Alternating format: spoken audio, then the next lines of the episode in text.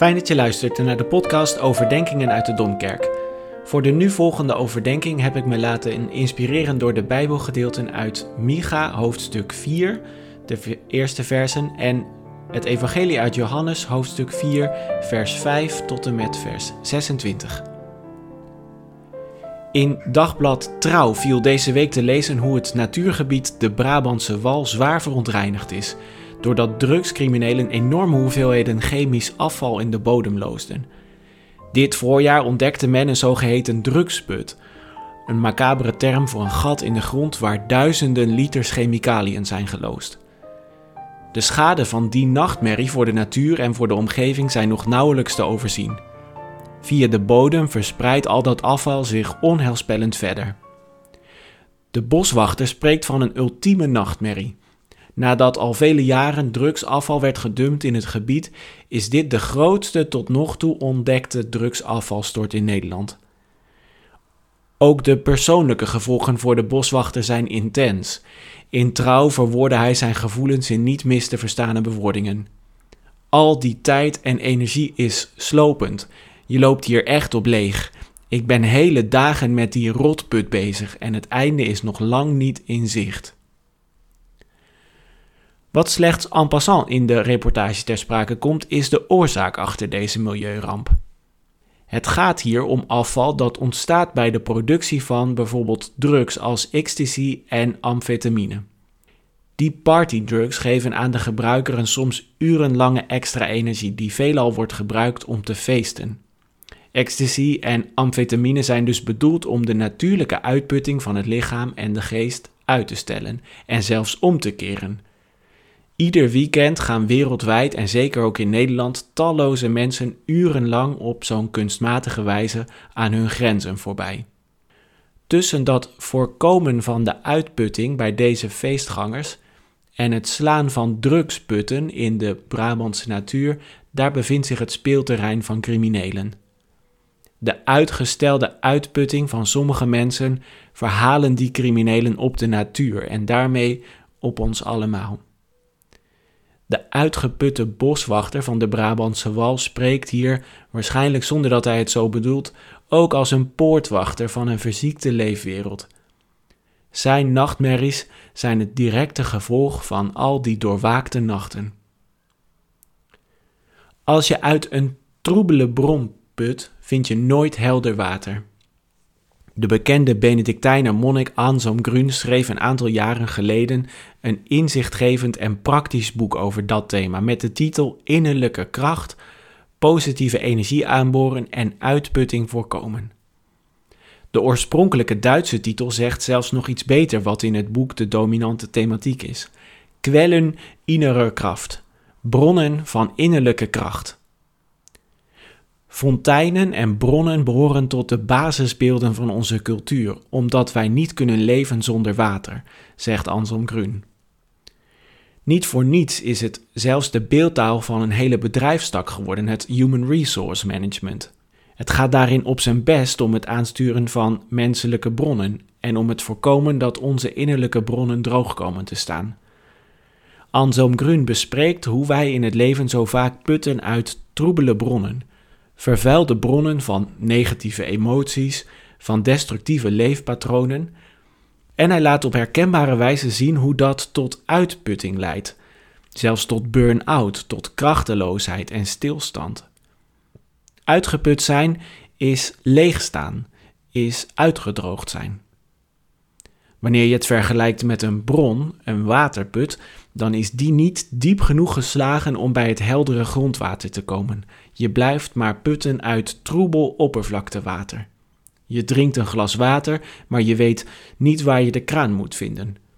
Je doet een onthaastingscursus, je gaat een paar weken per jaar met vakantie, maar het effect daarvan is al verdampt als het alledaagse leven weer aanvangt.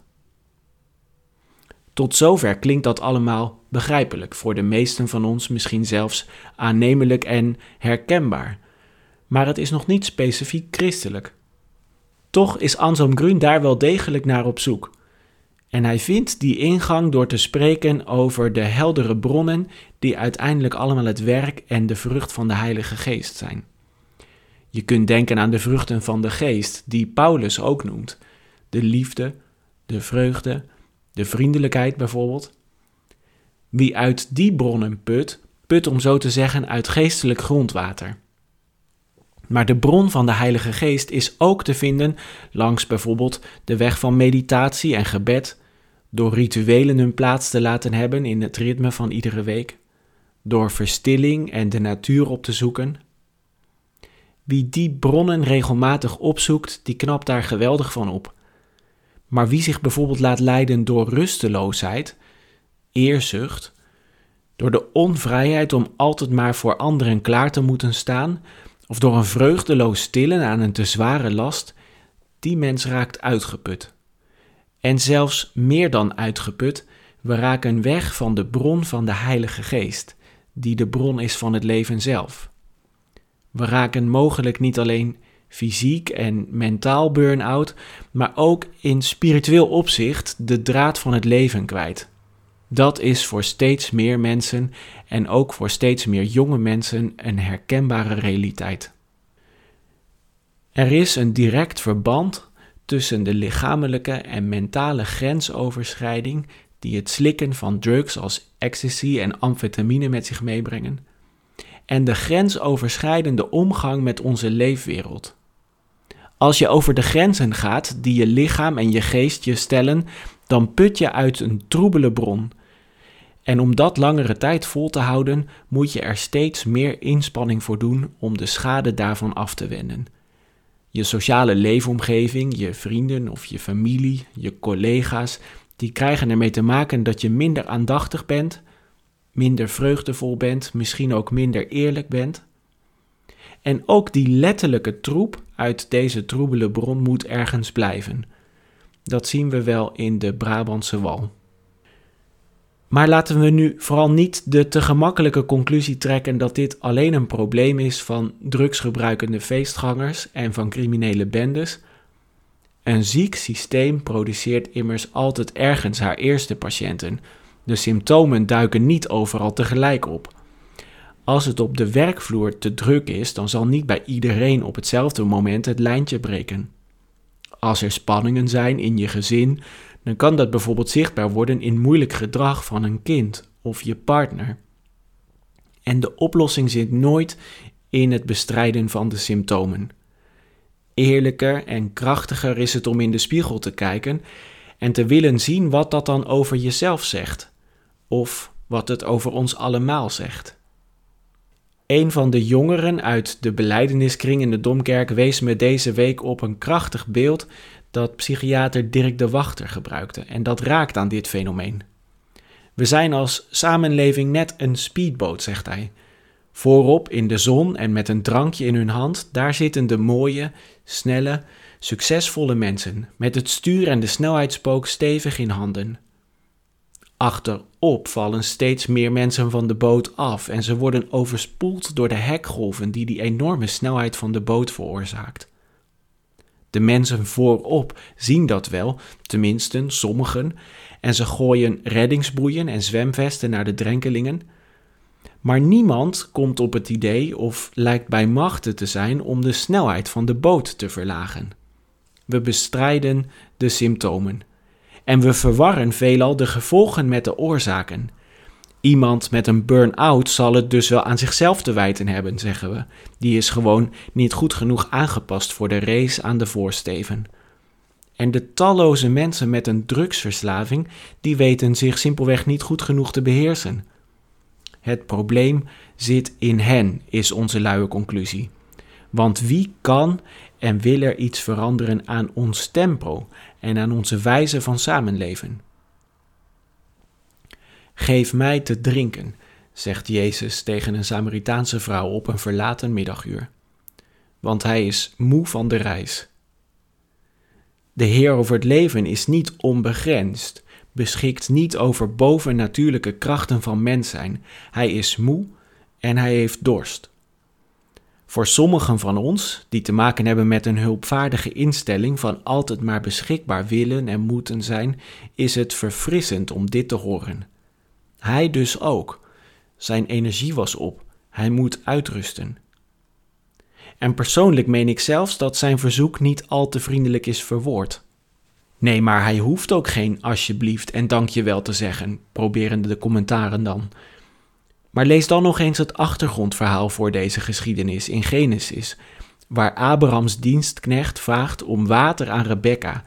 En dat gebeurt toch echt uiterst beleefd. Jezus is moe en misschien is hij zelfs wel wat kortaf. Maar toch zorgt hij zo voor wat hij nodig heeft: water om de dorst te lessen. Als je die primaire grenzen van het lichaam niet eerbiedigt, dan komt er ook verder niets van geestelijk werk. Innerlijke vrijheid, zoals Jezus die heeft als een vrucht van Gods geest, dat is ook de vrijheid om te stoppen wanneer het nodig is. De Samaritaanse vrouw is van Jezus overigens niet zo ondaan. Ze verwacht van mannen misschien ook niet zoveel beter. Ze reageert in feite steeds heel ad rem en naar het lijkt zonder Jezus daadwerkelijk van water te gaan bedienen. Maar al heel snel vindt hun gesprek een kantelpunt waarbij deze vrouw aan Jezus vraagt om water. Het is aanvankelijk een nog wat onzekere omkering, misschien zelfs ironisch. Ze heeft mannen vaker mooie verhalen horen vertellen en ze denkt er wellicht het hare van.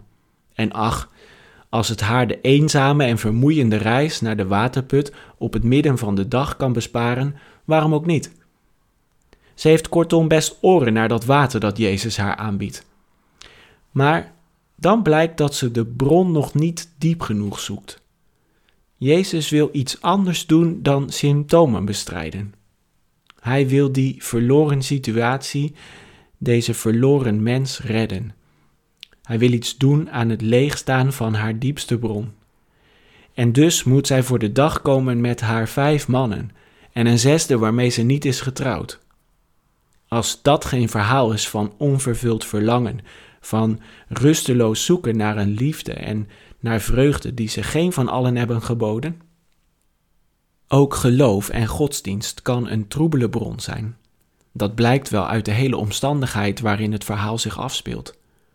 Joden en Samaritanen, twee verschillende werkelijkheden die elkaar niet raken, elkaar niet ontmoeten, zoals ook die voorsteven en de achterkant van de speedboot.